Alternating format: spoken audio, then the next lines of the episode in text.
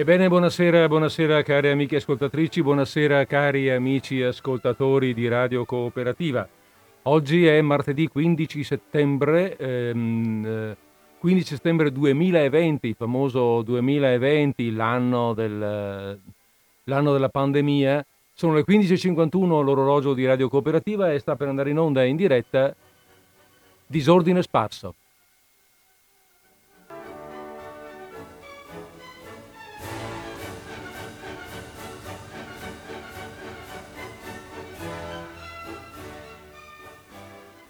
Bene, allora eh, disordine sparso e disordine sparso sia. Eh, 2020 dicevamo, allora abbiamo detto questa radio cooperativa, eh, questo è disordine sparso, oggi è il 15 settembre, quindi siamo in diretta, io sono Federico Pinaffo. Dicevamo anno 2020, l'anno della pandemia, l'anno bisesto, l'anno senza sesto, come si suol dire dalle nostre parti, senza sesto, traducendo questo sesto con eh, garbo, mh, mm, buone maniere, però anche regola, normalità. È un anno sregolato questo. Senza sesto e quindi sregolato lo è stato anche per noi, anche per la nostra trasmissione per disordine sparso. Prima il Covid, o Covid, no? come, è stato, come è diventato un po' di moda dire alla siciliana.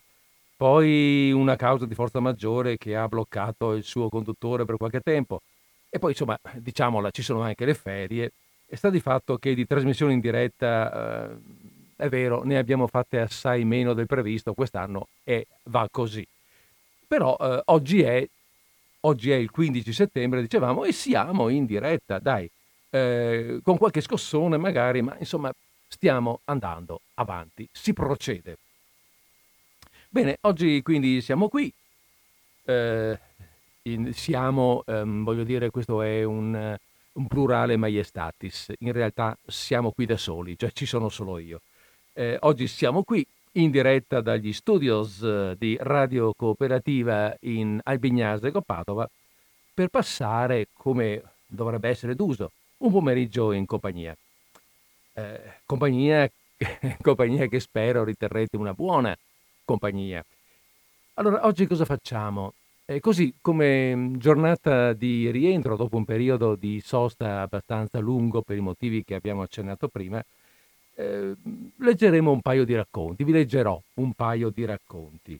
Due racconti, eh, racconti molto gradevoli, molto interessanti, un po' particolari, originali, autori, di un autore anche mhmm, originale, di un autore nuovo che non conosciamo, io perlomeno non lo conoscevo e perlomeno lo, né lo abbiamo mai presentato eh, qui in radio.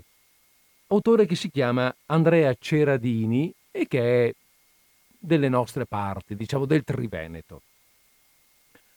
Allora, visto che è un autore nuovo, che, di, del quale poco sappiamo, che non è tanto conosciuto, ci rivolgeremo per farci raccontare un po' chi è prima di eh, due parole prima di avviare la lettura, ci rivolgeremo proprio a chi l'ha presentato a me, sostanzialmente, a chi mi ha dato questo libro, chi me lo ha fatto leggere e che ehm, mi ha convinto, no, mi sono convinto io poi leggendo questi racconti, che sono proprio molto, molto gradevoli, originali e meritano, meritavano di, mh, mm, di costituire la nostra, la no, un nostro pomeriggio qui in Radio Cooperativa e chi è questa persona che me lo ha presentato, chi è che mi presenta, chi è che presenta a me i libri e gli autori se non il nostro amico, ehm, il nostro amico critico letterario, prof. Grandesso. Lui è. Però non è qui. Abbiamo detto, detto poc'anzi che stavo parlando in plurale maiestatis perché sono da solo qua dentro.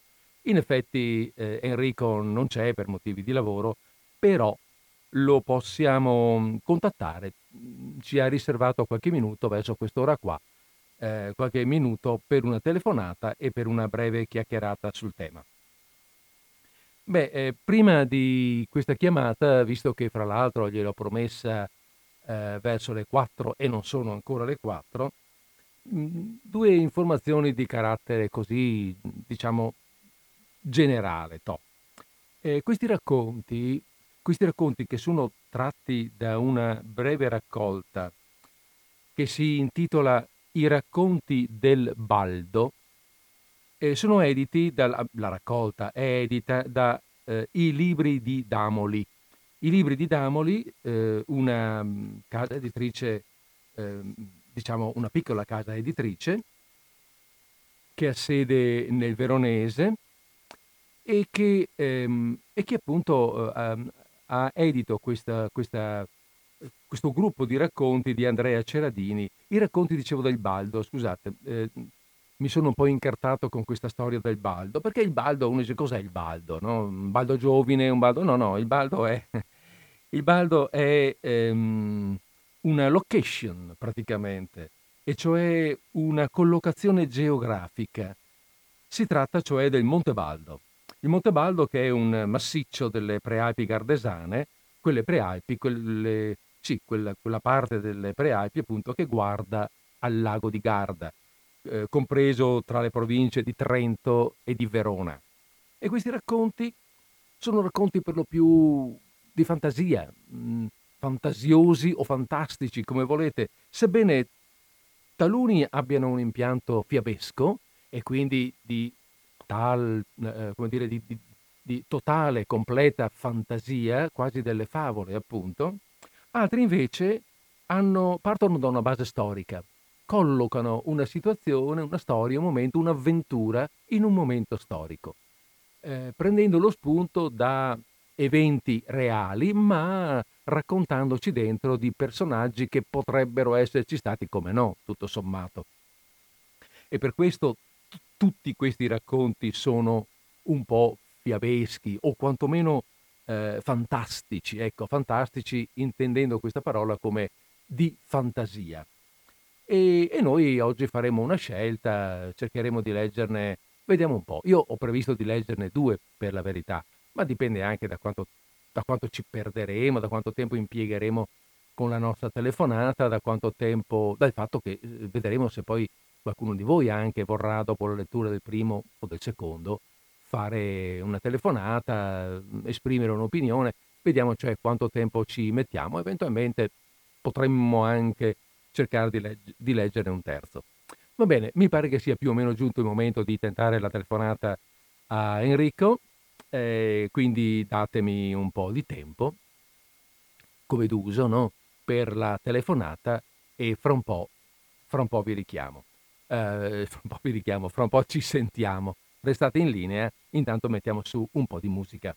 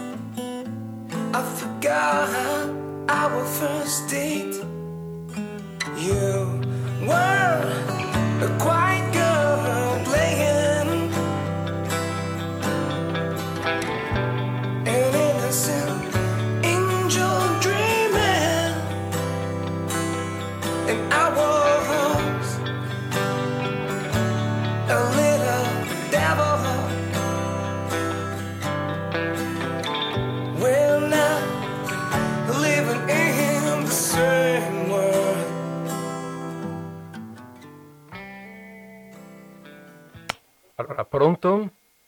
Pronto? Pronto Enrico, mi senti? Bene, allora siamo in linea. Benissimo. Bene.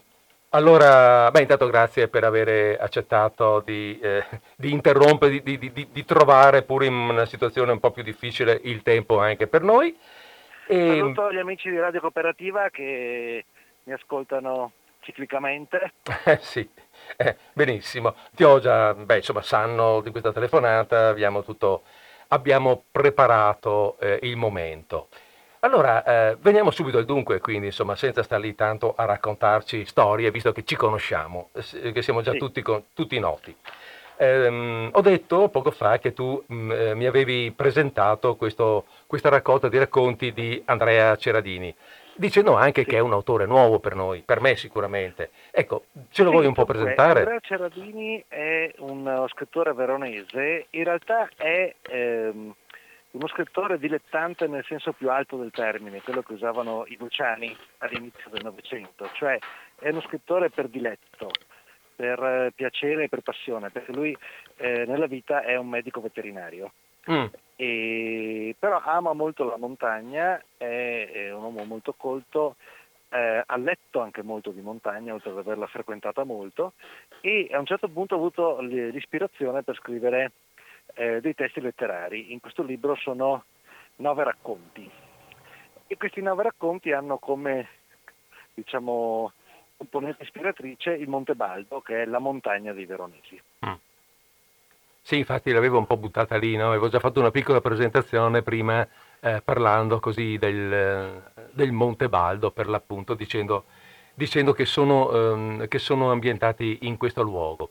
Eh, dicevo anche prima, presentando, che eh, tutti questi racconti hanno una, un po' un, se vogliamo, a parte il filo conduttore del luogo, della location, se vogliamo dire così, ma anche della fantasia, no? Sono tutti molto giocati sulla fantasia.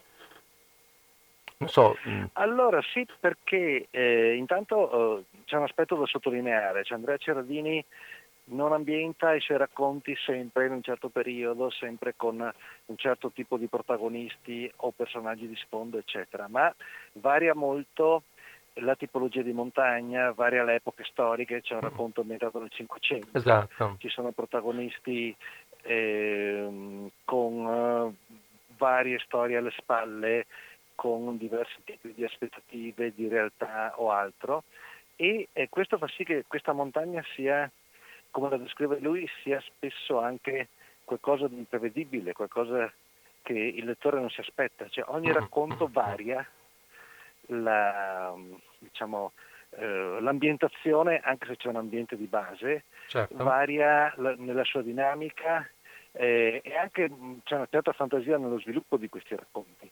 Poi la montagna di per sé eh, stimola la fantasia perché mentre il mare apre, la montagna eh, teoricamente chiude perché ha delle cime, però c'è qualcosa oltre le cime.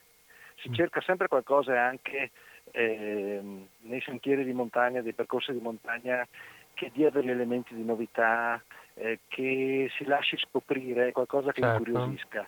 E in questo Andrea Ceradini è molto bravo perché sa eh, creare attenzione nel lettore e anche in alcuni racconti una certa suspense. Mm, sì, è vero. E anche in effetti c'è questa, come dicevi tu giustamente, questo andare per sentieri che apre a panorami continuamente diversi. Di qua c'è un bosco, di là c'è una radura, dopo c'è qualcos'altro, c'è una valle, non... cioè molto, effettivamente c'è questa, questa, varietà anche proprio di ambientazioni, pur, d'altra parte il Baldo se non ricordo, io non lo conosco bene, eh, ma immagino, eh, mi pare di aver capito, è un massiccio, non è una montagna unica, non è una cima sì, che Il Baldo è, è, molto variato, ma anche c'è questo, che come c'è nei grandi scrittori di montagna che Ceradini ha letto e conosce, cioè i due maggiori sono due scrittori veneti, sono Dino Buzzati e Mario Rigoni Sterni, i due uh-huh. maggiori del Novecento. Uh-huh. Oggi abbiamo qualche pigono che va anche in televisione ogni tanto, che sarebbe meglio non ci fosse, però richiamiamoci i due grandi che oggi sono diventati dei classici. Leggendo Buzzati e Rigoni Stern e poi anche leggendo i racconti di Ceradini si avverte come la montagna che appunto um, sembra che chiuda, sembra che copra, che uh-huh, avvolga nel suo manto, uh-huh. però ha molto da scoprire ed ha anche dei segreti. Certo, certo. E questo e, è importante. E, e farti capire che ehm, Ceradini questi segreti e questa montagna, come dire, li ama. Mm, li ama non è solo un narratore. Bene mm. e eh, naturalmente non si può mai conoscere tutto perché altrimenti si avrebbe completato un'opera, un'esplorazione, certo. un interesse. Però diciamo dove non conoscere, perché appunto non si può conoscere tutto, li, li, li approccia e inventa. La montagna stimola esatto, in lui esatto, una, esatto. una, vena creativa che si, si, coniuga con la fantasia e questo è, è, è importante perché attrae anche il lettore a Uh, a leggere il libro ci si pensa sopra, alcune storie rimangono nella mente. Vero. Eh, beh, io le ho lette con molto, con molto piacere. A questo punto, da come mh, mm, la dici tu, no, questo fatto dell'inventare, del, del, vedere sempre del nuovo, magari possiamo pensare, chissà, magari usciranno anche dei racconti nuovi più avanti. Bene, ne potremmo parlare. Ne potremmo parlare, ne parleremo con, ne parleremo con lui, ne parlerai con lui, non lo so. Eh, lo conosci personalmente? Allora, eh, non lo conosco di persona, però eh, penso che arriverò a conoscerlo molto presto. Bene, allora ce lo saluterai e gli farai i nostri complimenti anche. Eh, esatto, bene, sono dai. sicuro che ascolterà eh, su, su, su podcast. podcast. la nostra trasmissione quando sarà disponibile. Benissimo.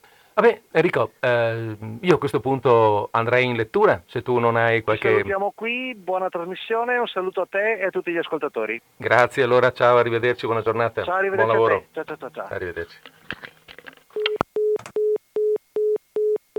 Mettiamo giù Ale e, ehm, e prepariamoci a, e prepariamoci allora a partire con la lettura. Speriamo di aver, abbiamo dato così qualche qualche idea, qualche chiarimento, chissà, forse abbiamo anche stimolato, speriamo, un po' di curiosità, hai visto mai?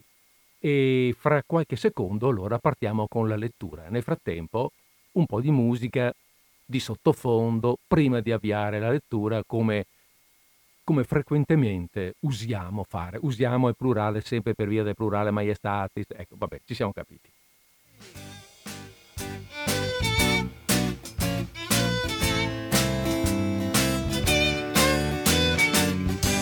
J'aime quand arrive l'heure de rentrer pour accueillir les invités. On se fait des sardines grillées ou j'aime ces instants magnifiés par un joli coucher de soleil qui éclaire son visage. Quelle merveille! Des instants à photographier à garder pour l'éternité.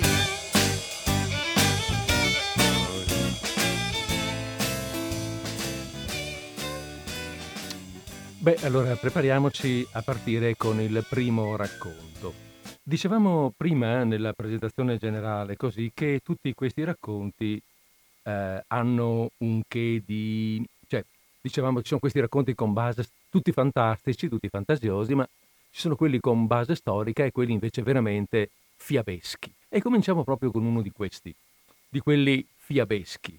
Ehm, aggiungo un'altra piccola eh, attenzione, tanto per comprendere poi come fila la lettura, che all'inizio di ciascun racconto c'è sempre qualche riga di, diciamo così, di presentazione, di spiegazione, di ambientazione, che non fa realmente parte del racconto, ma in qualche modo lo colloca. E questo, questo racconto che leggiamo adesso non fa eccezione in questo senso. Questo racconto che leggiamo adesso è che si intitola Adalberto. Adalberto. Al di là dell'ovvietà del toponimo, numerose tane di Tasso si possono osservare anche oggi vicino all'alveo del torrente Tasso. Non c'è ragione per non credere che questi simpatici e schivi animali abbiano da sempre popolato questa bellissima valle. Le notti erano diventate decisamente più corte. Il tramonto ormai si faceva attendere sempre più. A ovest, oltre le creste del Baldo, un cielo violetto serbava ancora il ricordo degli ultimi raggi del sole. L'aria che colpiva il grosso naso nero di Adalberto era ancora pungente, ma portava ormai inequivocabili profumi di primavera. una falange irrispettosa di cornacchie grigie uscì gracchiando da un ciuffo di pini e Adalberto si fermò a guardarle volar via verso il tramonto.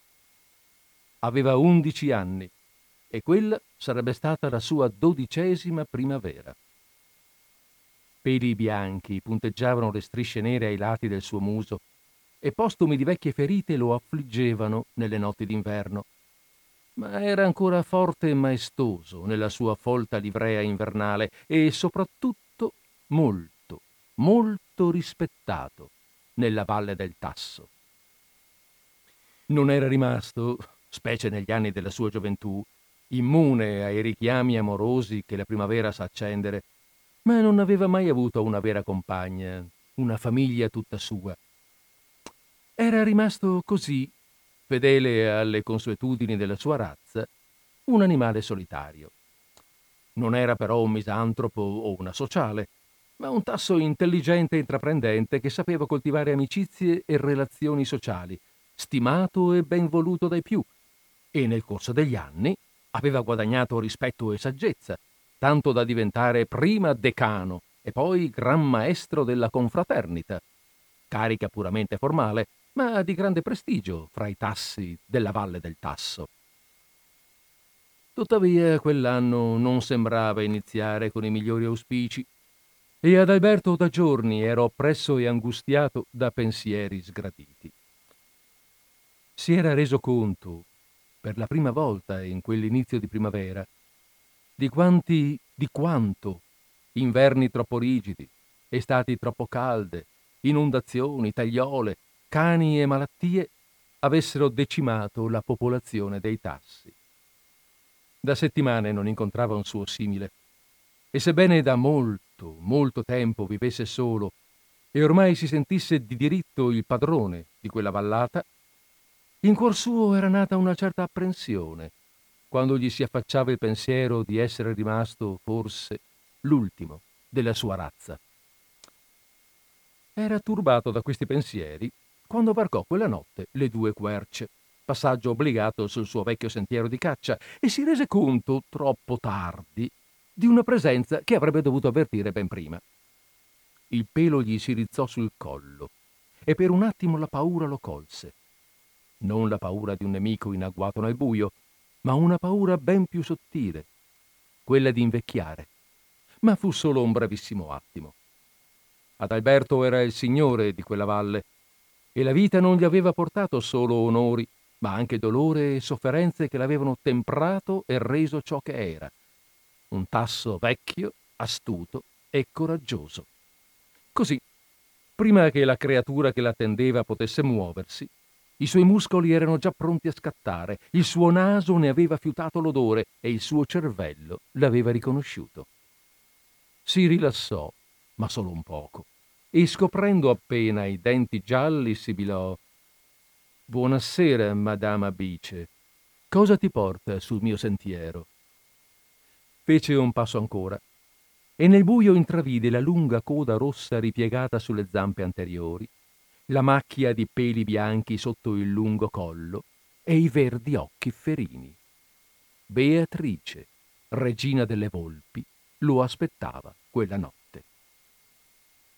Ben pochi tassi si incontrano ormai la notte su questi sentieri, mentre sempre più numerose sono le volpi, magister. Adalberto scorse musi aguzzi e, zam- e zampe sottili nel buio dietro Beatrice e capì che una mezza dozzina di compagne dovevano farle arco dietro le spalle. Sono sentieri antichi. Da sempre i tassi cacciano in questa valle. Le lune passano, i tempi cambiano, magister. Il vecchio è incalzato dal giovane che cerca il suo giusto diritto. Anche qui, nella valle, Nuove leggi sono scritte ogni giorno. Vecchie tradizioni e privilegi possono cominciare ad andare stretti a chi è giovane, forte, ambizioso. Adalberto alzò le sopracciglia. Luna? Leggi? Che strani discorsi stanotte, Madama Bice.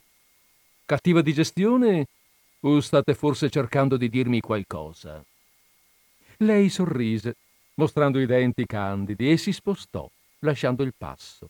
No, certo niente che possa sembrarvi irrispettoso. Buona caccia, magister. Sembrò voler troncare quella conversazione. Domina. E Adalberto passò oltre.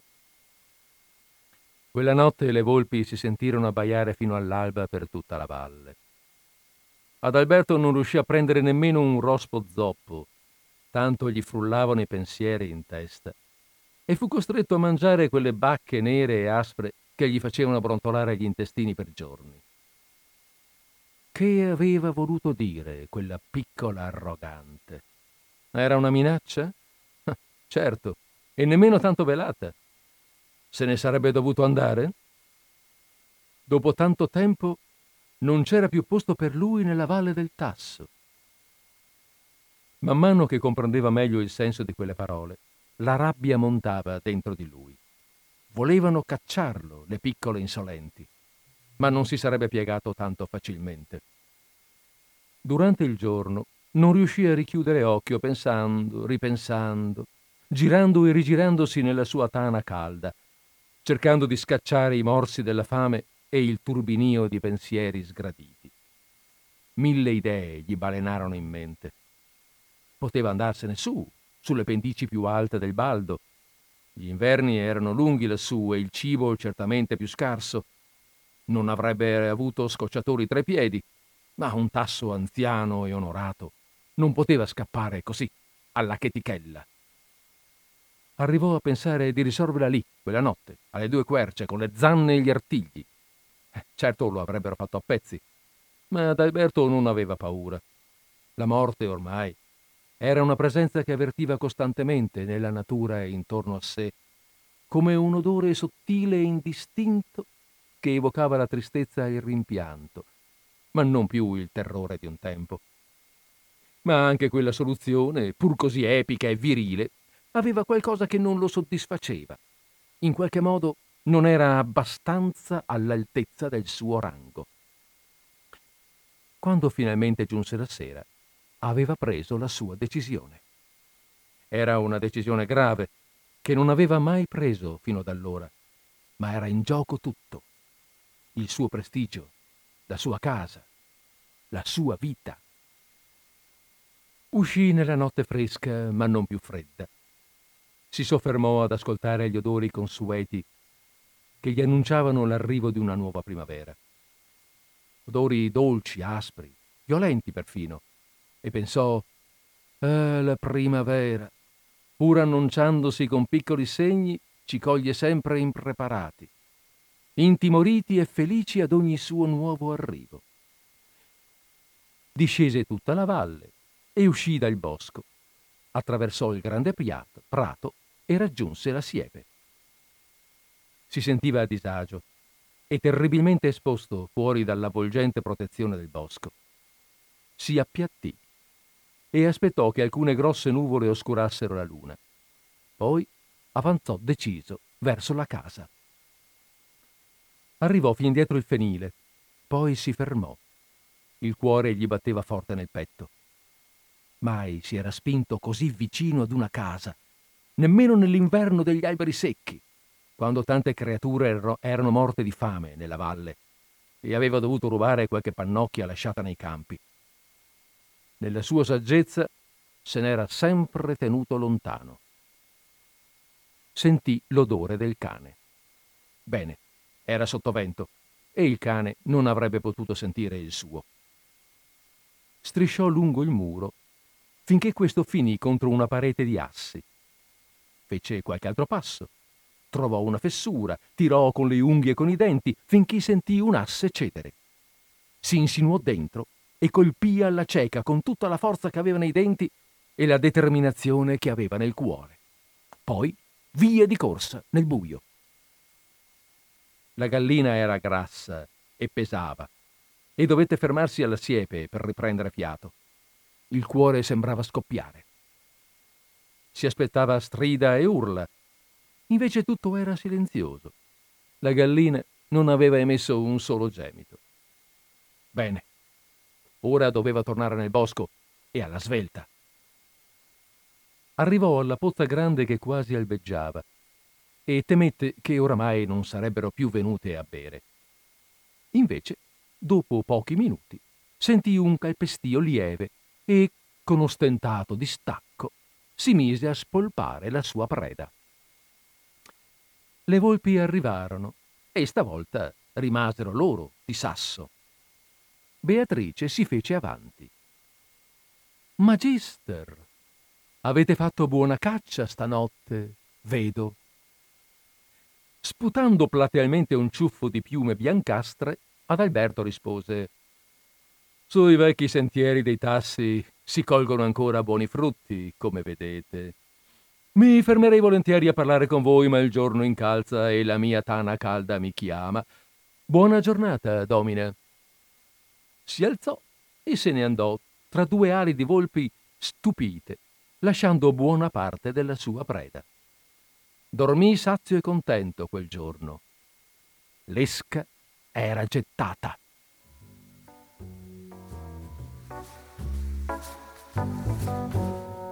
Je ne veux pas être une madone qu'on enferme dans l'oubli. Veux qu'on me chante comme fredonne jusqu'à l'insomnie. Ils seront tous à mes pieds, la tête tour à tour noyée. Je veux pas qu'on m'enterre sur terre avec mes étoiles, j'espère. Belle comme état,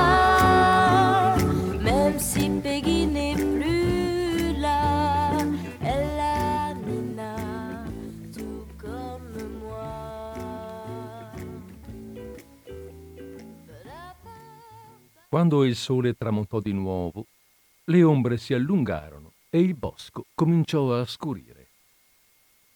Adalberto ritornò lentamente sui suoi passi. La sua determinazione non era venuta meno, anzi, era risoluto come non mai, ma onestamente doveva ammettere di aver paura. E questo gli ricordò sua madre, che quando era ancora cucciolo e lo seguiva docile con i suoi fratelli, gli sussurrava spesso Non vergognarti mai di aver paura, Adalberto. La paura aiuta le creature del bosco a sopravvivere molto più del coraggio. Se la notte passata aveva rischiato, quello che stava per fare ora era un vero azzardo, una sfida con una posta altissima. E un paio di volte il pensiero di mollare tutto e di filarsela da quella valle lo stuzzicò. Tuttavia, quando arrivò di nuovo alla casa in fondo al bosco, aveva scacciato ogni proposito di resa. In quella valle c'era nato e quando fosse suonata la sua ora, lì sarebbe morto. Ripeté ogni gesto come un automa, come in trance, attendendo ogni istante il colpo che avrebbe messo fine alla più breve carriera di rubagalline di tutta la valle del Tasso. Il vento gelido lo risvegliò. Quasi non respirava, perché aveva il naso pieno di penne ma aveva una grassa gallina gialla tra i denti ed era quasi in fondo al prato. Avrebbe voluto fermarsi e gridare Urrà! Era ancora vivo e aveva in bocca il suo asso. Ma c'era ancora un'ultima partita da giocare. Stavolta, alla pozza, le volpi lo stavano aspettando e questo poteva significare solo che, come aveva sperato, era stato seguito. Inoltre non sembravano più molto amichevoli. Lasciò cadere la gallina. Messere, abbiamo riflettuto molto questi ultimi giorni noi volpi e non ci piace proprio che vecchi tassi o faine, nobili o plebei che siano, mangino fino a scoppiare mentre il nostro giovane popolo stenta e patisce qui nella valle. Forse è giunto il tempo per voi, messere, di lasciare questi lidi. Beatrice si fece avanti e Adalberto fu colpito più che dalla minaccia nelle sue parole, dall'offesa deliberata di essere accomunato alle faine. Ma si controllò e sfoderò il suo miglior sorriso. Via, via, madama Bice, non fate così. non, abbi- non dobbiamo certo litigare tra noi. La giovane e ambiziosa regina del popolo delle volpi non deve certo temere la concorrenza di un vecchio tasso, cui sono rimasti ben pochi denti in bocca. Solo la fortuna ha messo stanotte quest'uccello sul mio sentiero e io, per dimostrarvi il mio rispetto, ve ne faccio dono, domina. La vide restare immobile, sospettosa e cauta, e temette che non avrebbe abboccato, ma sapeva di avere ancora un vantaggio su di lei. Così, quando le sue compagne cominciarono ad avvicinarsi alla gallina sbavando, Beatrice dovette scegliere ed esercitare il suo imperio, saltando per prima ad esigere il suo regale diritto. Adalberto si ritrasse, mentre quelle, ormai eccitatissime, si contendevano tra i ringhi la preda e, con un ultimo inchino sottomesso, scivolò via. La notte successiva, la luna era quasi piena e giocava a nascondersi tra ciuffi di nubi a pecorelle. Così la valle passava attimo dopo attimo da un diafano argento al buio più fitto. Adalberto uscì tardi dalla sua calda tana e si diresse quasi svogliatamente verso il colle degli agrifogli, il punto più alto della valle. Incontrò un gufo, suo vecchio conoscente, ma invece di fermarsi a scambiare le ultime notizie e pettegoletti sulla valle, come era solito fare, tirò dritto dopo uno scarno saluto. Si sentiva sicuro di sé, calmo, quasi rilassato. Si avvicinava il momento in cui avrebbe assaporato la sua vittoria. Ne era certo. Eppure non si sentiva intimamente felice, anzi, qualcosa lo opprimeva nell'animo e la sensazione che ne ricavava era più quella di una sconfitta. Girovagò per un po' senza meta, poi arrivò alla sommità del colle e si fermò a contemplare la valle immersa nel buio e in un sonno solo apparente. Una debole luce rossastra già si intravedeva dietro il monte Pastello Nell'aria si sentivano odori di fiori, di muschio bagnato, di fumo di legna e di... merlo. Restò stupito, fissando l'uccello lì a mezzo metro da lui. Era un giovane animale stremato dalla fredda nottata fuori dal nido, incapace di volare, con le ali fradice di rugiada ma già ben formate. Un altro giorno, due forse, e avrebbe spiccato il suo primo volo. Era la preda più facile che si potesse sperare, un vero colpo di fortuna, il pasto gratis che sembrava smentire perfino i proverbi ed ogni buona regola. Adalberto restava lì, a fissare esitante quel piccolo essere meschino e bagnato che neppure tentava di fuggir via. Poi, improvviso, tuonò lo sparo. Fu un brevissimo attimo di violento, arrogante fragore che rimbombò per tutta la valle, ridestandola del suo torpore e ridestando in ogni creatura che vi dimorava il timore e la consapevolezza. Ma non ci fu un fremito nel folto pelo invernale di Adalberto. Di tutto ciò che quella notte portava, egli si assumeva la responsabilità ed era pronto a sopportarne le conseguenze per tutti i giorni che gli sarebbero stati ancora concessi. Per questo non trasalì a quel colpo. Una legge e un ordine millenari erano stati ristabiliti, ma il prezzo pagato era stato altissimo. E mentre si levavano i latrati dei cani dai villaggi sulle pendici del baldo e le civette strillavano giù nella valle, Adalberto si voltò e se ne andò, con un peso e una ferita in più in fondo al cuore, lasciando quel povero merlo tremante e solo. Nessun'altra vita sarebbe stata presa quella notte nella valle del Tasso. Once you find the good, you'll learn to take the bad when it's your turn. All along you thought that you were better off if all you knew was gold. All along been a fool. It's getting old.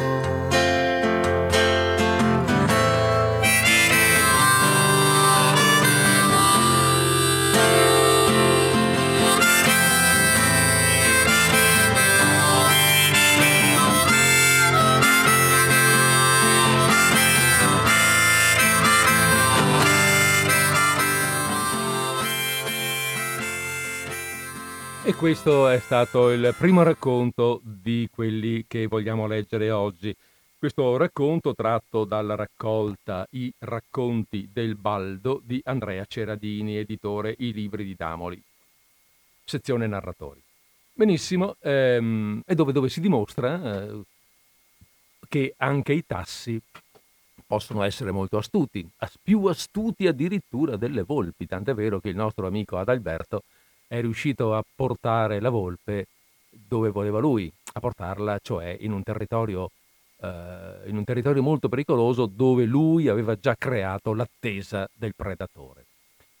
Ehm, pure con questa tristezza avete sentito perché in fondo Adalberto si rende conto che sta in qualche modo mettendo la vita del, del, dei suoi simili tutto sommato nelle mani di un personaggio nuovo, più forte, più potente, misterioso, strano, dotato di mezzi diversi, come l'uomo. E questo racconto, ah, scusate, finché io così dico, come dire, mi dilungo in chiacchiere, vi ricordo che, um, eh, scusate, stavo vedendo qui se ho commesso qualche... No, va tutto bene. Allora, eh, mentre io dicevo mi dilungo in chiacchiere, scusate, vi ricordo che ho eh, aperto la linea telefonica e quindi se volete scambiare un'opinione così sullo, eh, 0, con lo 049 990 eh, sullo 049 880 90 20 lo ridico. 049 880 90 20 ecco se qualcuno vuole scambiare un'opinione potete chiamare la linea è aperta e resterà aperta fino a che non riattacco con la lettura del prossimo racconto allora dicevamo, eh, sì, che questo racconto, questo che abbiamo appena letto adesso, questo dedicato al tasso ad Alberto, è un racconto ambientato appunto sulle pendici del Monte Baldo, del, del massiccio del Baldo, ehm, ci porta in un'ambientazione un po' specifica, particolare, nel mondo degli animali e quindi fa parte di, quelle, eh, fa parte di, quella, di quel gruppo di racconti vi accennavo prima, più impostati eh, sul tema fantastico, non solo fantastico, ma proprio quasi fiabesco. Si parla di animali, infatti, animali eh, umanizzati che parlano fra loro, il tasso che parla con la volpe e, ehm, e cose di questo genere.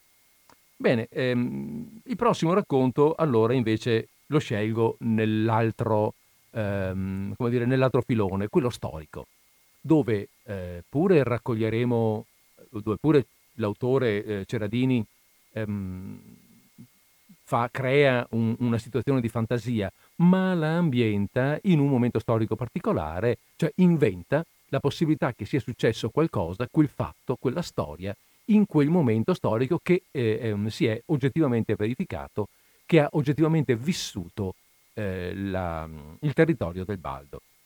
Questo racconto, eh, aspettate che sto cercando la page, la page è la 39, eccolo qui. Questo racconto si intitola Il Pierin. Il Pierin. E chi è sto Pierin? Eh, eh, il Pierin. Il Pierin, adesso ve lo dico chi è, vi, vi leggo tutto il racconto così non, non facciamo neanche tanti riassunti e ce la raccontiamo. Anzi, facciamo così questa volta. Questa volta quella breve presentazione eh, ve la leggo al di fuori, ve la leggo adesso, subito, la breve presentazione che, ehm, che, mh, mm, che Ceradini mette all'inizio di ciascuno di questi racconti. Vediamo un po' cosa dice qui. Dice Andrea Massena, italiano, futuro maresciallo di Francia e duca di Rivoli, arrivando con la sua divisione tra Chiusa e Caprino quella mattina del 14 gennaio 1797, tolse le castagne dal fuoco a Napoleone e diventò l'eroe di Rivoli. Molti anonimi contadini dovette però inventarsi altri eroismi per sopravvivere a quei giorni duri.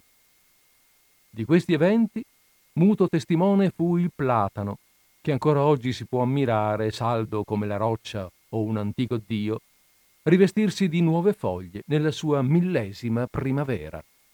E allora in qualche modo Andrea Ceradini ci dice questa storia qua, me l'ha raccontata il platano. Questo millenario platano che ha visto queste cose accadere, anche le piccole cose, quelle dei, degli anonimi contadini, appunto, che hanno dovuto arrangiarsi in qualche modo mentre il grande eh, Massena eh, mh, cavava le castagne dal fuoco a Napoleone Bonaparte. Mh, siamo nel 1797, è la prima, eh, la prima campagna d'Italia di Napoleone. E dicevamo, mentre succedono queste grandi cose, c'è qualcuno che ne deve combinare delle piccole. Non le sa nessuno queste qui, chi vuoi che le sappia, chi le conosce? La storia parlerà di Massena e di Napoleone, ma certo nessuno parla di Tita e Gustin, che sono i due interpreti, o del Pierin, che sono gli interpreti della nostra storia. Beh, ne parla il Platano. Il Platano queste storie le ha viste, le ha raccontate a lui, a Andrea Ceradini. E allora noi da Andrea ce la facciamo raccontare a nostra volta. Il Pierin. Tita e Gustin se ne stavano seduti sulle enormi radici del platano, intabarrati e appoggiati stancamente all'immane tronco millenario da cui si protendevano innumerevoli contorti i rami ormai secchi e spogli in quell'inizio d'inverno. Fumavano a turno in un'unica pipa scavata nel tutolo di una pannocchia e facevano l'occhiolino a due ragazze con le cuffiette bianche che passavano ridendo, chiuse nei loro mantelli verde scuro e ciabattando con gli zoccoli di legno, quando la loro attenzione fu attratta da un carro che scendeva dall'Ubiara. Il cavallo era un baio magro e tristissimo, che zoppicava leggermente dal posteriore sinistro, dove una enorme cicatrice, che scendeva dalla grassella al garretto, testimoniava che anche quel vecchio animale aveva dato forse il suo importante contributo alle guerre della Repubblica. Dietro il carro avanzavano stancamente due barbuti soldati, con in testa uno sciaccò blu con il pennacchio rosso. Le brache, che un tempo dovevano essere state bianche, erano marroni e i pastrani blu erano un unico grande rammendo. Ai piedi portavano l'uno zoccoli di legno, l'altro nere fasce arrotolate, e in spalla un lungo moschetto che non riusciva a dare al tutto un'aria molto marziale.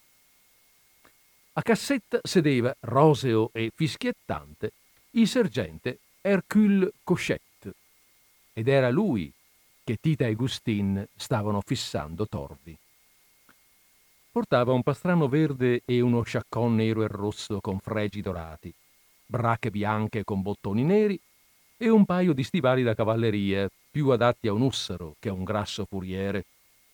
Il sergente Cochette era originario di un villaggio della Piccardia ed era un soldato da sempre. Aveva servito per oltre dieci anni sotto il giglio bianco dei Borbone e quando dopo la rivoluzione il suo reggimento era stato sciolto, era passato nella milizia e poi di nuovo nell'esercito regolare repubblicano, dove un furiere esperto ed efficiente come lui era merce rara.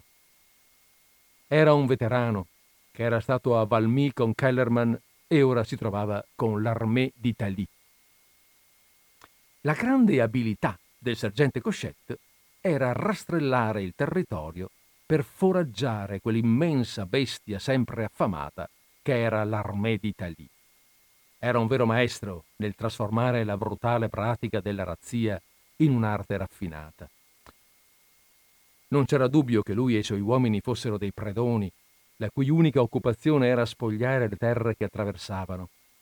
Ma per ripulire un villaggio di viveri, foraggio, legname, vino e quant'altro, senza che nessuno finisse infilzato a baionettate, nessuna casa bruciata o contadino malmenato, ci voleva dello stile. E il sergente Cochette aveva stile da vendere.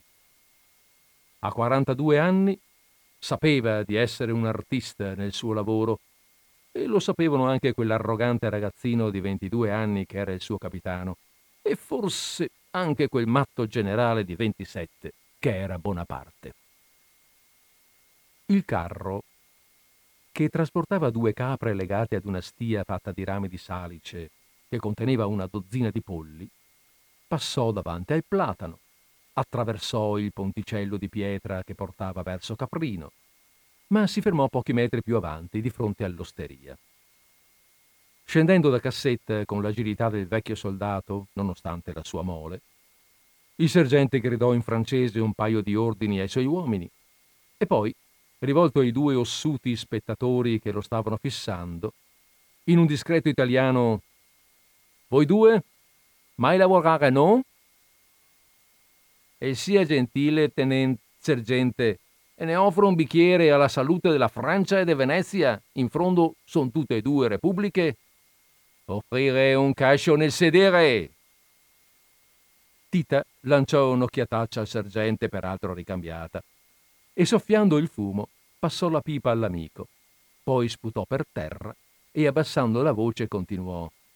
Eccolo lì, quel grassone arrogante di un francese. Non ha ancora finito di spogliare il paese fra poco si porterà via anche i gatti.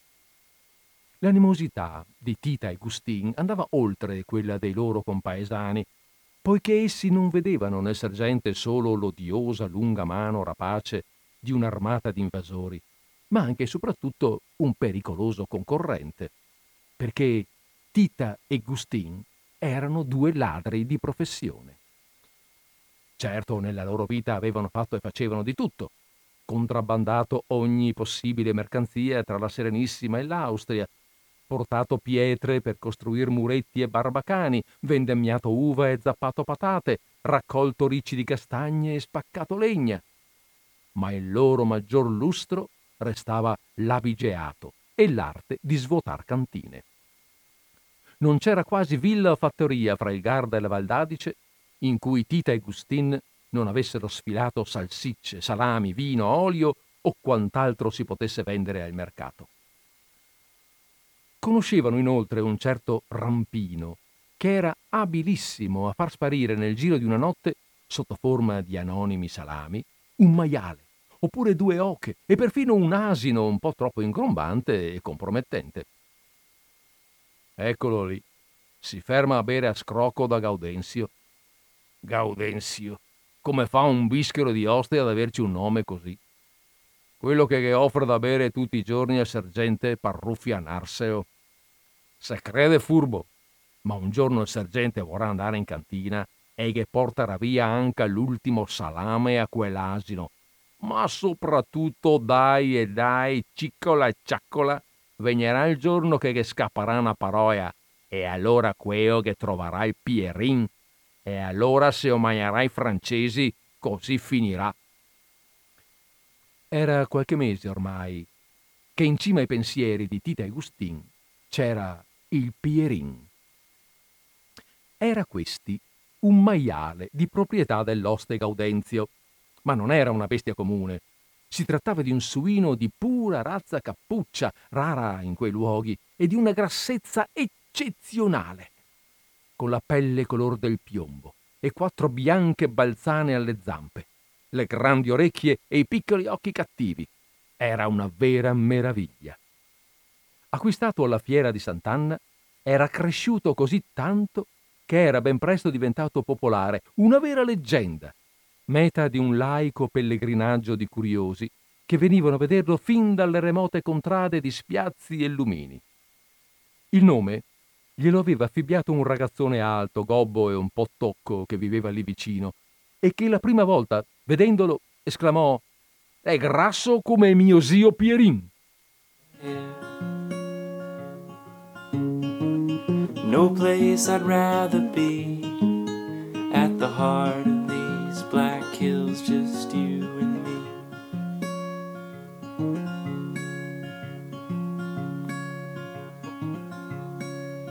Joy has now turned to fright.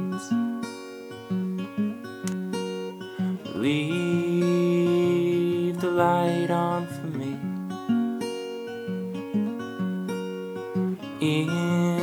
my heart, I know it's right to leave the light on for me. Il Pierin viveva nel porcile dietro l'osteria, in cui l'unica finestrella era stata ingrandita perché la gente potesse ammirarlo stupita. E fra le esclamazioni di meraviglia e un bicchiere di vino, Gaudenzio, orgoglioso e felice, vedeva prosperare i suoi affari, ma ahimè, quell'anno, con l'autunno erano arrivati cavallo a cavallo, ulani austriaci e ussari francesi, ed erano cominciate a volare le schioppettate. Così un bel giorno, per evitare sorprese, il Pierin era sparito. Gaudenzio s'era fatto muto come una tomba e nessuno ne sapeva più niente. Tita e Gustin, che dell'osteria erano i più assidui frequentatori, non perché fossero troppo dediti al vino, ma perché era una preziosissima fonte di ispirazione professionale, senza ombra di dubbio erano anche i più grandi estimatori del Pierin. A due ragazzi svegli come loro non ci volle molto per capire che Gaudenzio doveva aver nascosto il maiale in qualche posto nei boschi per sottrarlo alle razzie del, serven- del sergente Cochette.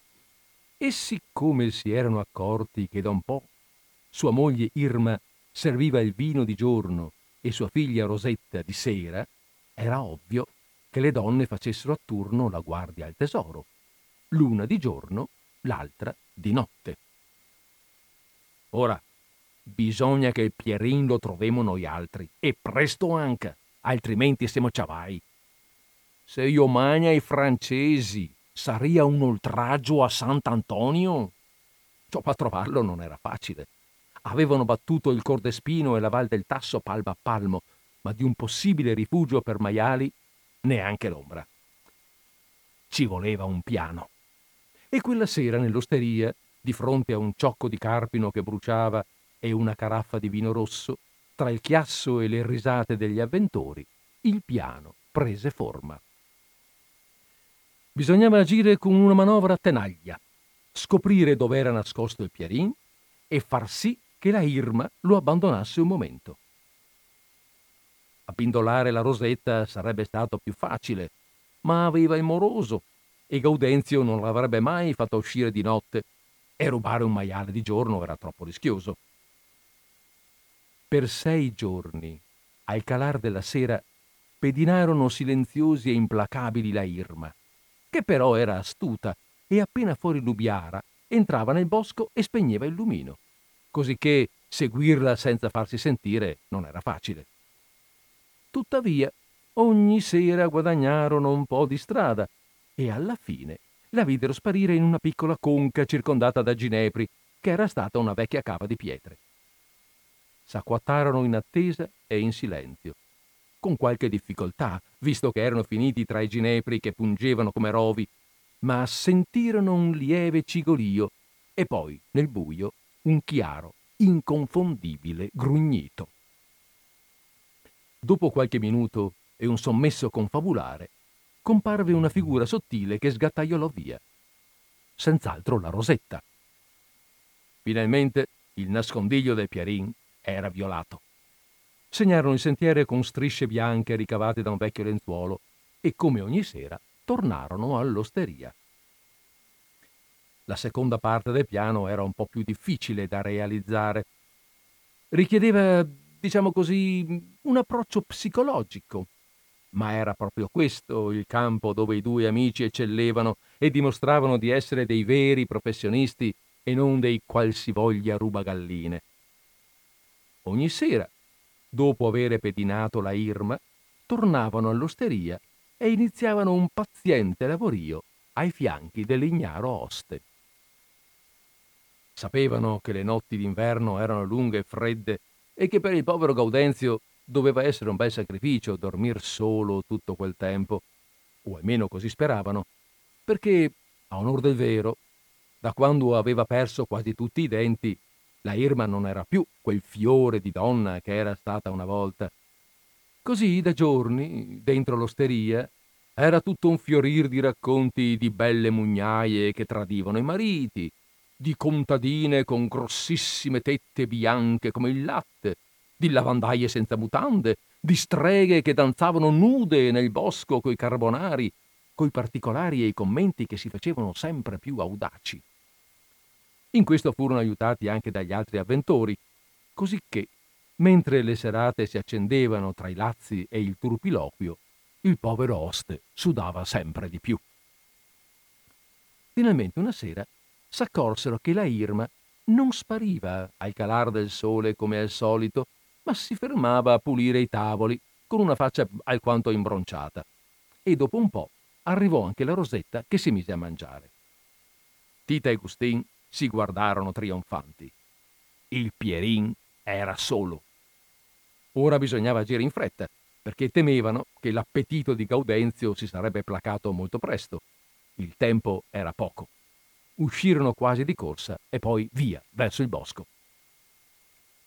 Arrivarono alla cava che iniziavano a cadere alcuni fiocchi di neve, così piccoli e duri che sputati dal vento ferivano il viso. Trovarono ben presto una porticina che immetteva in un piccolo ambiente irregolare scavato nella roccia, dove in un angolo, sulla paglia, maestosamente, ronfava il Pierin. Si lanciarono sull'esterrefatto animale, serrandogli il muso con un robusto laccio e legandogli un sacco intorno agli occhi. Era un, ma- era un maiale viziato e coccolato, vissuto come un'autentica star, e a sentirsi trascinar via rudemente strillava come un bambino. Gli legarono un altro laccio sul muso e uno alla zampa. Erano fortunati. Il vento forte trascinava lontano i grugniti di indignazione e avrebbe tenuto la gente tappata in casa. Avevano nascosto un piccolo carretto in un viottolo che passava lì vicino ma fu una fatica improba trascinare il recalcitrante Pierin e soprattutto spingervelo sopra. La fretta e la paura decuplicarono le forze dei due malandrini.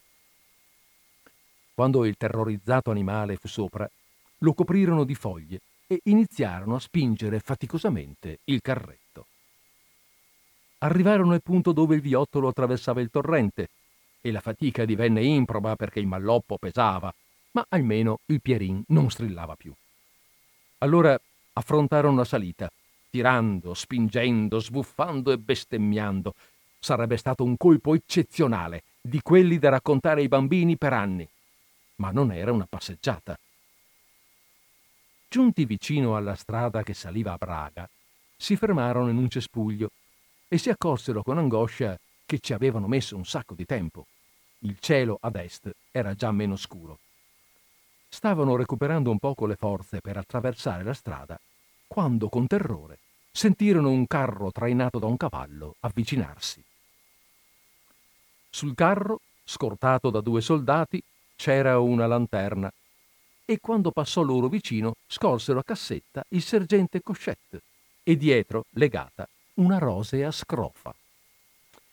Restarono acquatate in silenzio aspettando che passasse ma non avevano pensato ai Pierin. Questi era sempre vissuto ignorando l'esistenza di femmine della sua specie e quando al passaggio del carro il vento gli portò alle narici l'odore della scrofa, restò un momento perplesso, ma fu solo un attimo, perché poi la natura fece il suo corso, sentì il sangue ribollirgli dentro e lanciò un urlo che certo fu udito fino a Caprino. Il sergente gridò un Alt e fermò il cavallo mentre i due soldati imbracciavano i fucili e si avvicinavano ai cespugli. Tita e Gustin non attesero un solo secondo. Si alzarono, fecero dietro front e si misero a correre a perdifiato giù per la valle. Avevano fatto solo pochi metri che sentirono alcuni spari sopra di loro. Si gettarono a terra. Ma invece di sentir fischiare le, spalle, le palle di moschetto sopra le loro teste udirono zoccoli di cavalli che battevano sulla strada, nitriti, urla e altri spari. Troppi. Strisciarono fino a ripararsi dietro ad alcune pietre e si voltarono a guardare. Videro chiaramente, nel buio che schiariva, i due soldati correre a capofitto giù per la strada, il carro mettersi di traverso e il sergente volare a gambe all'aria giù nella proda. Sette o otto cavalieri con divise bianche e che montavano grandi cavalli grigi, scesero al galoppo la strada in direzione del carro, scaricarono le pistole, poi sfoderarono le sciabole e galopparono via da dove erano venuti. Il povero sergente, che nonostante la sua pancia ora correva come il vento giù per la strada, s'era imbattuto in una pattuglia di cavalleria leggera austriaca in esplorazione. Tita e Gustin rimasero un attimo ad ascoltare i loro cuori che battevano all'impazzata. Poi si guardarono l'un l'altro e in un attimo, senza scambiarsi una parola, colsero al volo quella seconda ot- occasione. Portarono il carretto sulla strada e si fermarono ad ascoltare il silenzio che era calato. Il Pierin taceva.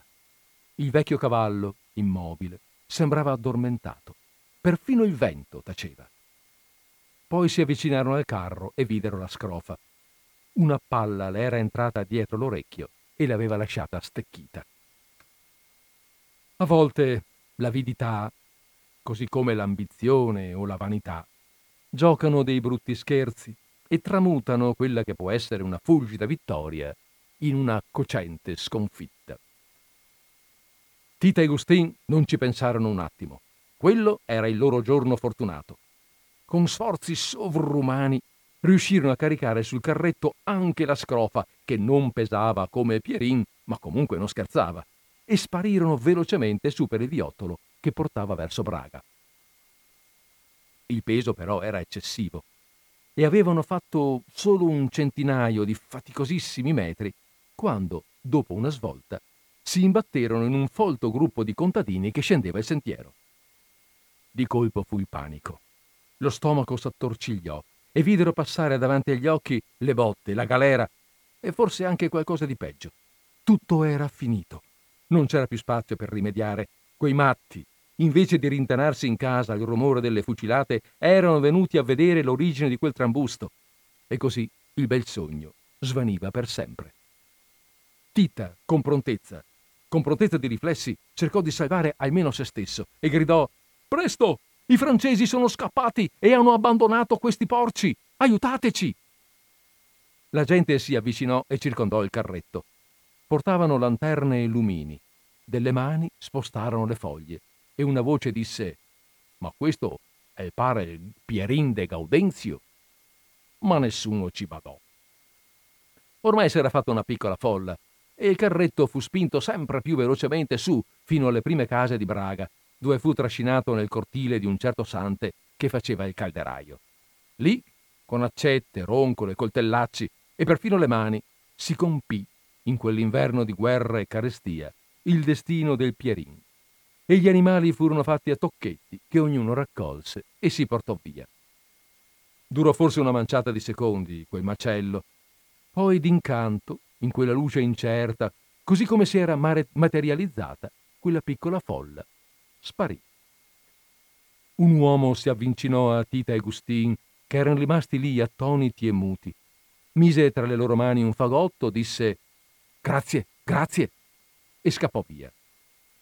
Gustin prese Tita, che sembrava in tranche, col fagotto in mano, e lo trascinò via, su, verso la montagna. Dopo una folle corsa si fermarono e si sedettero su di un muretto al limitare del bosco. Un'alba livida saliva da dietro il monte Pastello e tutta la valle era ormai visibile nella bianca luce invernale. Gustin guardò giù, verso il lago, che sembrava una pozza di piombo fuso, e in silenzio pensò al più audace colpo che quelle contrade avrebbero mai potuto raccontare, andato in fumo, e al destino capriccioso che talvolta dà, talvolta toglie. Poi si girò e gli parve di vedere una lacrima sulla guancia butterata dal vaiolo del suo amico. Si sporse e sbirciò nel fagotto aperto che questi teneva sulle ginocchia. Sopra alcuni grossi pezzi di lardo c'erano due orecchie, grigie e pelose. Lontano cominciò a tuonare il cannone.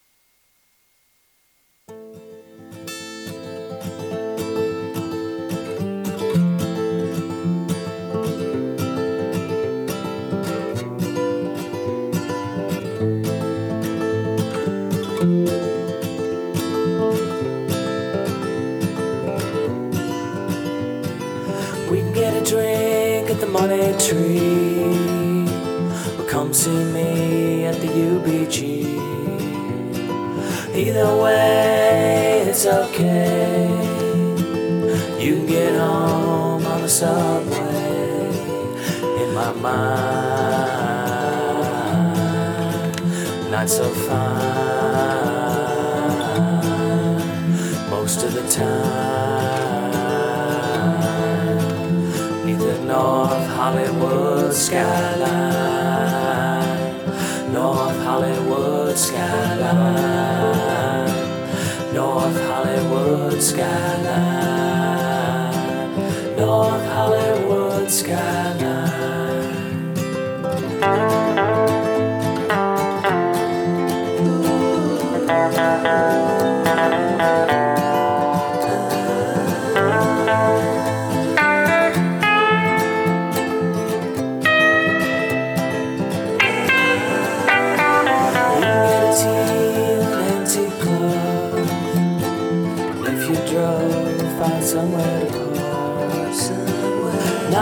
Thrills you buy. But that's okay, cause in my mind, the air is fine. Most of the time,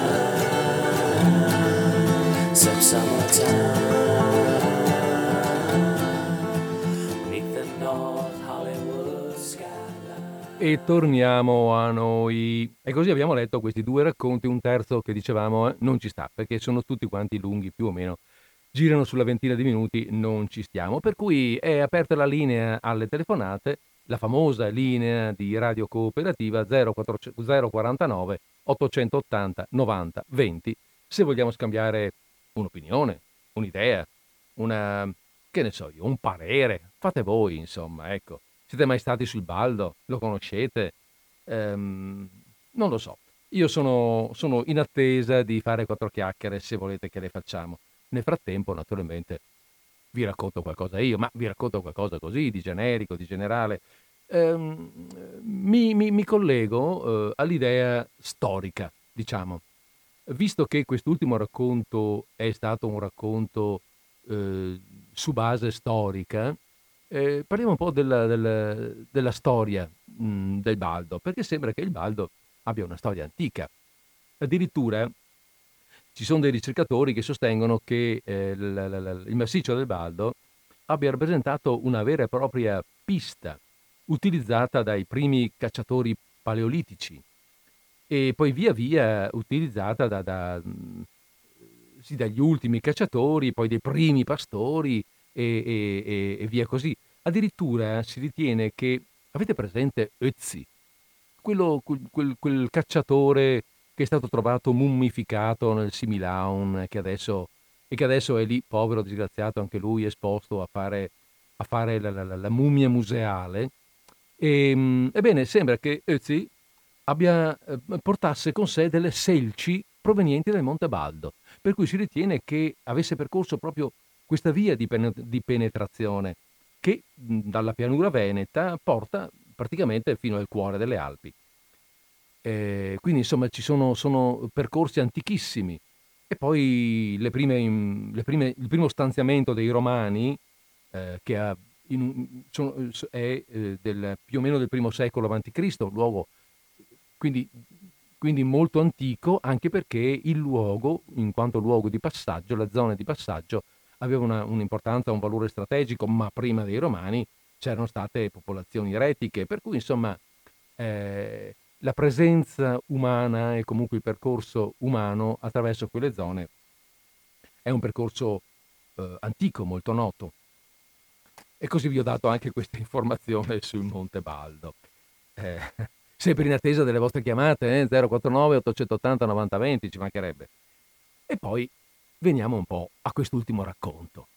Questo racconto del Pierin. Ehm, questo racconto del Pierin che comincia parlando, nominando Andrea Massena. Ma che c'entra Andrea Massena con Pierin? Beh, poco in realtà.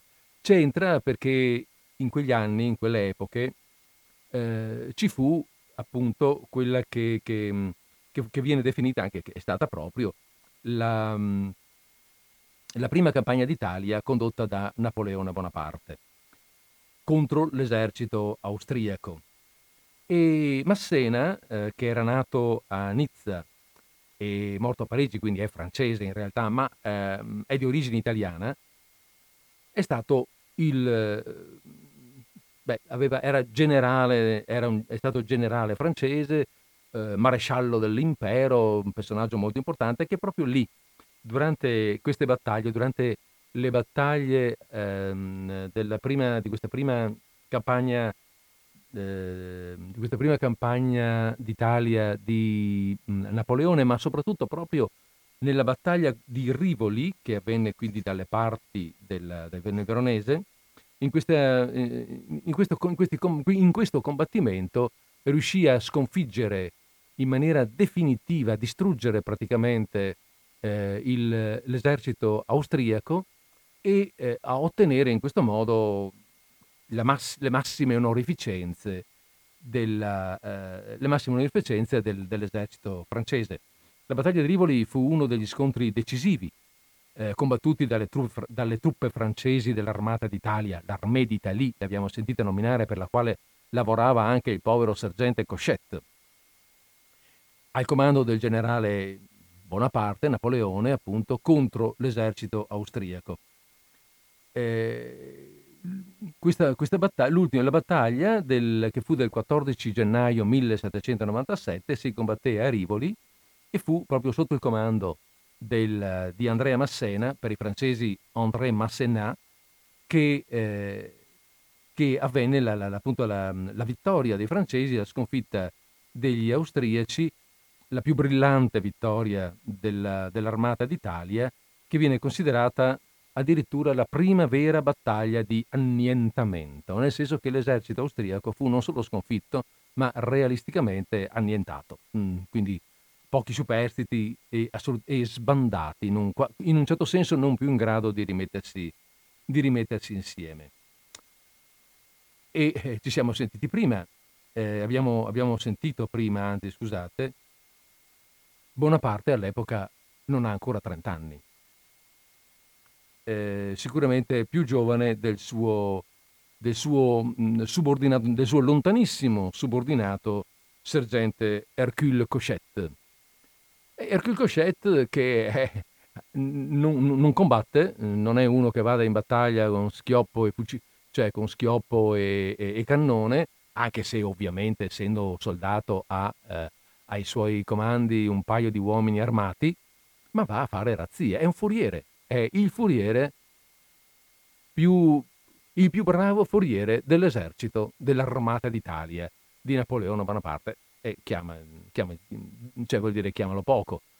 Non è abituato a combattere, ma tant'è vero che quando arriva, la, la, la, ehm, quando arriva il, l'avamposto della cavalleria, della cavalleria leggera austriaca, eh, non può far altro che scappare a gambe levate approfittando del fatto che è notte e quindi non lo vedono nemmeno.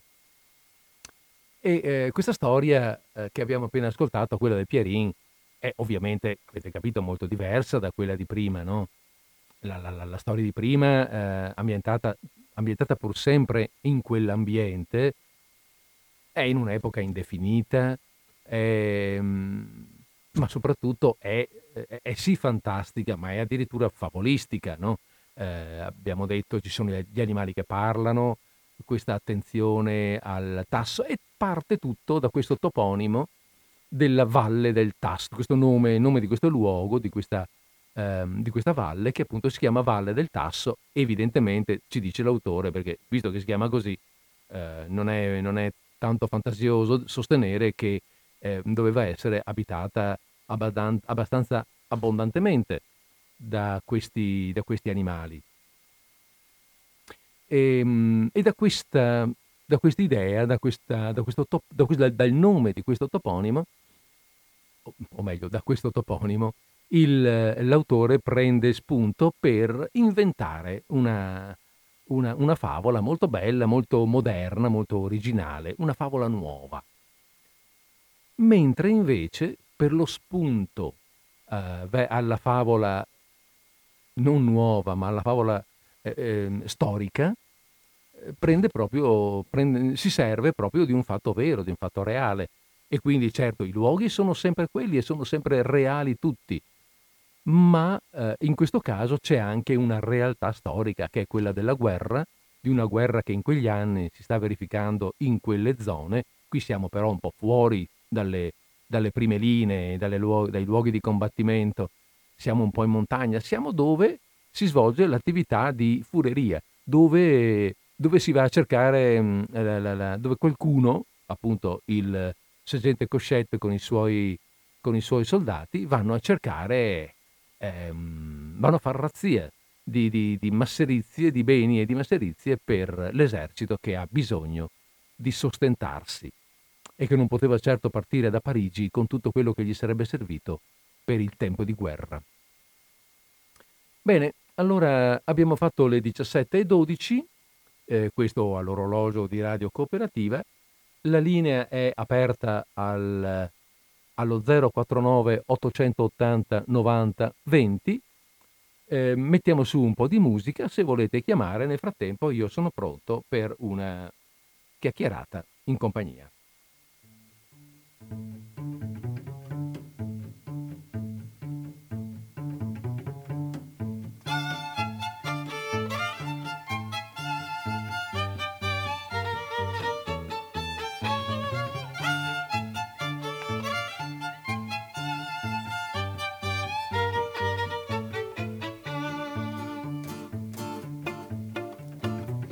Stalin had a farm where the workers worked and toiled. Hitler had to when his plans were finally foiled. Roosevelt, he made a bomb and he kept a few to spare. He didn't trust his allies and he told us all beware. Well, the war was hardly over when the next one came to boil. As the disunited nations came to fight over the spoils. It was built in 1945 and the troops were here to stay. They carved a line through Europe and that line's still here today. The east west boogie. Do the east west boogie at the Berlin Wall. Do the east west boogie. Do the east west boogie and we'll still be tall. Do the east west boogie and it ain't no fun at all.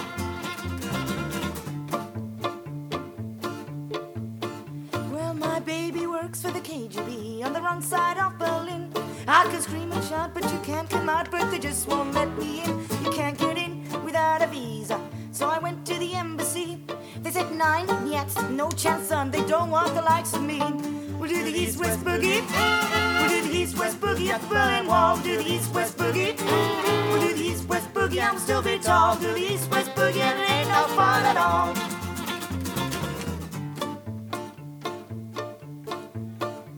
She's the cream of all the Kremlin, one of the Soviet socialites. I long to dance in Yorgi Park and to share those Moscow lights. Made them flock to the Eastern Bloc. She soon had Warsaw packed. She'd be the best in Budapest, and I tell you that's a fact. We'll do the East West Boogie. We'll do the East West Boogie at the Berlin Wall. We'll do the East West Boogie. Beh, torniamo per un attimo ancora a noi, visto che abbiamo un tempo per raccontarci ancora qualcosa. E um, cosa posso fare? Cosa posso dire? Beh, vi racconto qualcosa, anzi vi, vi, vi leggo, perché qui a questo punto eh, vado, vado, a lettura. Vi leggo qualcosa sul... Um, qualche informazione di più su, questa, su questo luogo, visto che stiamo parlando di un uh, luogo che è proprio la base di, questa, di queste nostre narrazioni. Allora, le narrazioni abbiamo detto sono le narrazioni, beh, so... sì, ho sentito giusto, c'è una chiamata e allora rispondiamo. Pronto, siamo in linea. Pronto, buongiorno, eh, buon pomeriggio, sono Grazie. Giuseppe da Cadone. Buongiorno Giuseppe. Eh, eh, mm, complimenti per, per, la trasmissione. Grazie. Eh, riesci, cioè eh, io sto ascoltando questa, questa, diciamo, questa, seconda storia che hai letto, eh. sembra fosse un, un film, no? Cioè proprio la descrizione talmente perfetta, anzi scusa mi sono son dimenticato una cosa, di salutare, ti, ti, ho salutato ma di salutare le, radio, le radioascoltatrici, i radioascoltatori e i conduttori che ascoltano perché è una cosa giusta perché evidentemente è, è una cosa che bisogna sempre fare. Ecco. Benissimo, okay, per, grazie. Ah, no, ma anche per, rispetto, anche per rispetto delle persone che ascoltano e che, che hanno piacere di sentire la tua trasmissione che veramente affascina, affascina, specialmente quella, quella di, eh, del, del, del, sacerdote, del, diciamo, ehm, di, questo qua del Pierin? Eh, sì, sì, sì, sì. Dai, ma questo di Pierin roba, è veramente... Mm. a un certo momento quando hai detto, quando hai detto eh, che erano due ladri, no? Mm. Allora io ho detto, in casa di ladri, infatti loro in casa di ladri non si può andare a rubare. Eh si dice, un detto, un detto si, anche veneto. Si, no? si, si dice, dice, esatto. Eh, in casa ladri non ti puoi andare a rubare. E infatti, sono, come questi francesi vengono qua a rubare a noi, che siamo noi esatto, esatto. di professione, ma poi c'è anche una frase molto bella, di professione, eh, cioè hanno un, un, un, un, professionale, proprio sono professionisti, sì, sì, sì, eh, ma ha un'abilità veramente ma anche la fantasia, cioè eh, anche la fantasia è male. Però anche la descrizione, certo, certo. Eh, anche la descrizione diciamo, è bella. Io la montagna mm. la conosco poco, perché diciamo, da giovane ho, ho sempre frequentato le zone di mare. Sai, le persone, le famiglie, ci sono quelli che seguono più la montagna e chi eh segue beh, più certo, il mare. Cioè, che... Però ho un amico, un amico da molto tempo cioè, da, di, da, molto tempo abbiamo studiato assieme, che abita ad Asiago e ogni volta che vado ad Asiago mi, fa, cioè, eh, mi spiega le bellezze della montagna. Ti dico sinceramente che mm. ha una dote eh, molto bella, cioè che mi segue, cioè, quando vado ci sto un giorno o due eh, con tutta la famiglia mm. e questo mi spiega i particolari dell'Asiago perché c'è Cesuna, c'è, certo. ci sono vari, ci sono vari e, e, ti, e, ti, fa appassionare, cioè ti, eh, ti, fa vedere le bellezze della montagna eh, che evidentemente uno te la deve spiegare, perché uno va in montagna eh, sì, è bello, però eh. se te lo spiega è come andare in museo, se uno ti spiega che cos'è, evidentemente certo, riesci, a pari, eh, riesci, a capire il quadro come è fatto, chi l'ha fatto, chi non l'ha fatto. certo. cioè, allora io quando vado, diciamo, cioè vado ad Asiago, questo mio amico eh, Enrico mi, mi, diciamo, mi spiega bene, perché evidentemente lui è vissuto ad Asiago, certo. è nato ad certo. Asiago, anche se ha studiato e, ama. Part- e, ama, e, ama. la montagna eh, certo. perché vive. Ama la montagna, ha tanta, ha tanta, varietà e tanta possibilità di, di, di, eh, di sì, narrazione, sì. No? di presentazione. Eh, perché c'è, cioè, c'è, una vita, insomma, c'è, c'è una vita. Adesso la stanno anche abbandonato, cioè, mi dice, eh, certe volte mi dice che, che, una volta la seguivano per bene, tutto quanto la curavano, eh, curavano i boschi, curavano tutto, adesso si cerca di abbandonare perché vi- ha un prezzo. A viverci un prezzo. è una vita difficile, certo. Sì, sì, eh, esatto, esatto, esatto. Va bene. Grazie Hai Giuseppe. Ragione. Niente, ci sentiamo. ok, grazie. Complimenti. Grazie mille, arrivederci, grazie. Ehm, e, e, complimenti ad Andrea Ceradini che ha scritto questi racconti e che ci sono evidentemente insomma, piaciuti. Allora io eh, abbiamo fatto ora di chiusura, eh, per cui riassumo molto rapidamente, soltanto dicendo i nomi. Eh, Andrea Ceradini, I racconti del Baldo, sono eh, nove racconti, i libri di cui noi ne abbiamo letti due, il, l'editore è I libri di Damoli. Benissimo, allora eh, mm, devo chiudere. Vi saluto, vi ringrazio per l'ascolto, eh, vi do appuntamento a un prossimo martedì. Ecco, a un prossimo, io non so se martedì prossimo riesco ad esserci perché purtroppo questo 2020 eh, ha mm, scombinato molte cose, ha cambiato dei, dei, tempi, degli orari, cose non fatte si devono fare. Per cui ecco, eh, se ce la facciamo ci, vediamo, ci sentiamo fra sette giorni e se no ci sentiamo fra 15. Nel frattempo ecco, vi saluto, vi, do, eh, vi auguro una buona conclusione di giornata, una buona conclusione di settimana e una buona continuazione di ascolto con Radio Cooperativa.